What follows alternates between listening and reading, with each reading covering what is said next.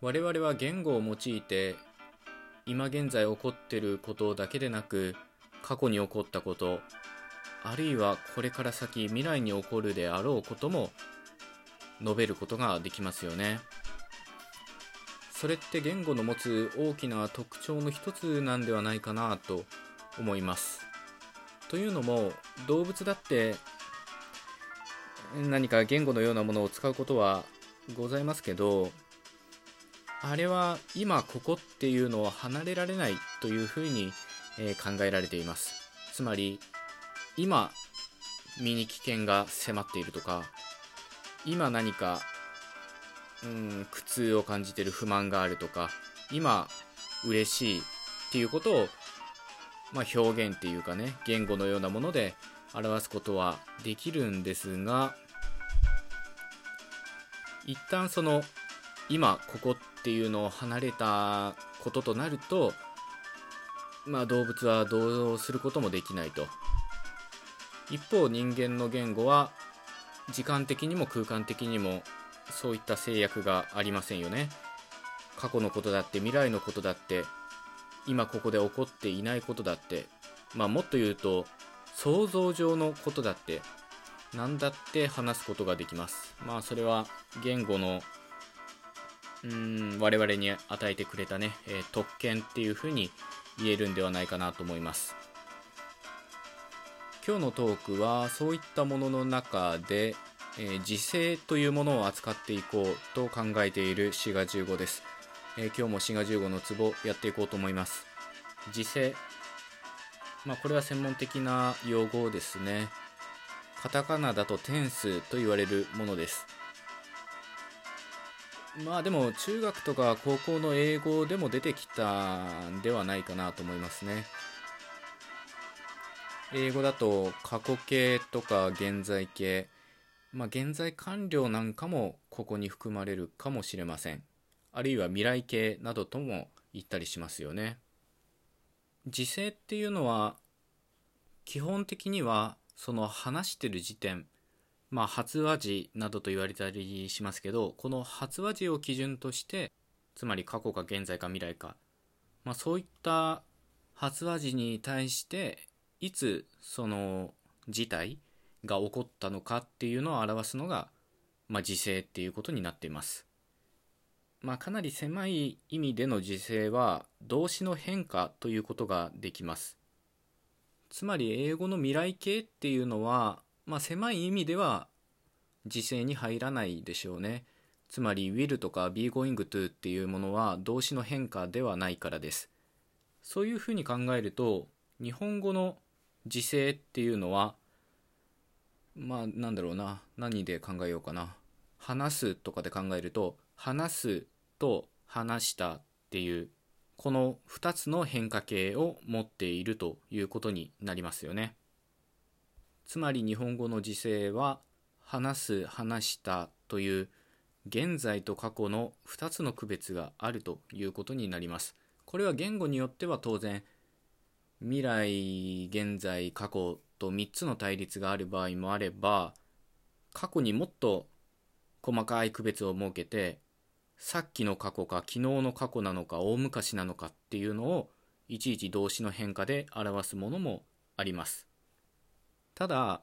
今僕は現在と過去みたいな言い方をしましたけどあるいは皆さんも現在形過去形が日本語にあるみたいに思われてるかもしれませんが日本語学とかではですね日本語の時勢は非過去と過去というふうに言います。現在と言わずに非過去というんですね。過去ではないということです。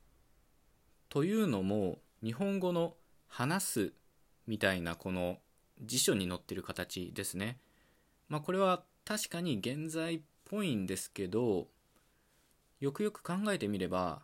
明日話すわみたいに未来のことでも平気で使いますよね。むしろ未来のことを表すことの方がなんとなくね多いんじゃないかっていう気もしないでもないですね。明日行くとかいう時も行くっていう形が未来を表しています。この非過去形が現在のことを表すのはまあ習慣的な意味が多いんではないですかね。彼は英語を流暢に話すみたいに割と恒常的な事態について使われると思います。今まさに話すっていうことを言うんだったら話しているっていうふうにまた別個の形を使いますよね。そういうわけで日本語の時制は現在過去というよりは非過去過去というのがまあしっくりくる言い方ではないかなと思うし実際多くの研究がそのように述べています。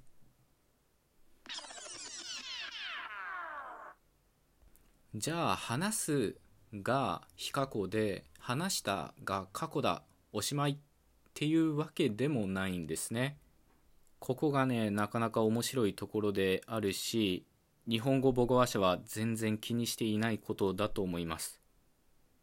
例えば東京に行った時メガネを買いますといった場合この文の意味自体は日本語母語話者であったら簡単に理解できると思います。東京に行った時メガネを買います。ここで東京に行ったっていうふうに行ったという過去形が使われていますがこの発言をした時まだ東京には行っていませんよね。東京に行った時メガネを買います。つまりこの行ったっていうのは形は過去形になってますけど実際は過去を表しているわけではなくこれはどうなってるかというとここで動詞が2つ出てきていて行くと買うというのが出てきていて行った時の行ったは買うよりも先に起こったっていうことを表してるんですね。つまり買うという動作よりも行くという動作が先行しているということです。これは別の例を考えてみるとよく分かって東京に行く時メガネを買いますといった場合ここでは行くという動作の前に買うという動作が行われることを表してますよね。ちょっと頭がごっちゃなってきますけどここでは何が言いたいかというと文中の行く行ったみたいな非過去形過去形のテンスっていうのは一番最後の動詞のテンスに支配されてるっていうことなんですね。まあちょっと堅苦しい言い方ですけど東京に行った時メガネを買います。動詞の形自体は行ったという過去形になってますけどその本当のテンスっていうのは最後の動詞の買いますっていう非過去形に依存しているということなんですね。なので文中の非過去形過去形が表しているのは最後の動詞に対する何て言うかな出来事の順番しか表してないということになります。こういうのはねよく数直線みたいなの書いてで A の出来事が起こってから B が起こるのか B が起こってから A が起こるのかみたいにね図式で表すとすごいよくわかるんですけど例えば英語みたいな言語の時制点数にはこういった特徴はありませんよね。過去の時代だったら出てくる動詞を全て過去形に変えるわけですけど日本語の場合は最後の動詞との相対的な時間関係によって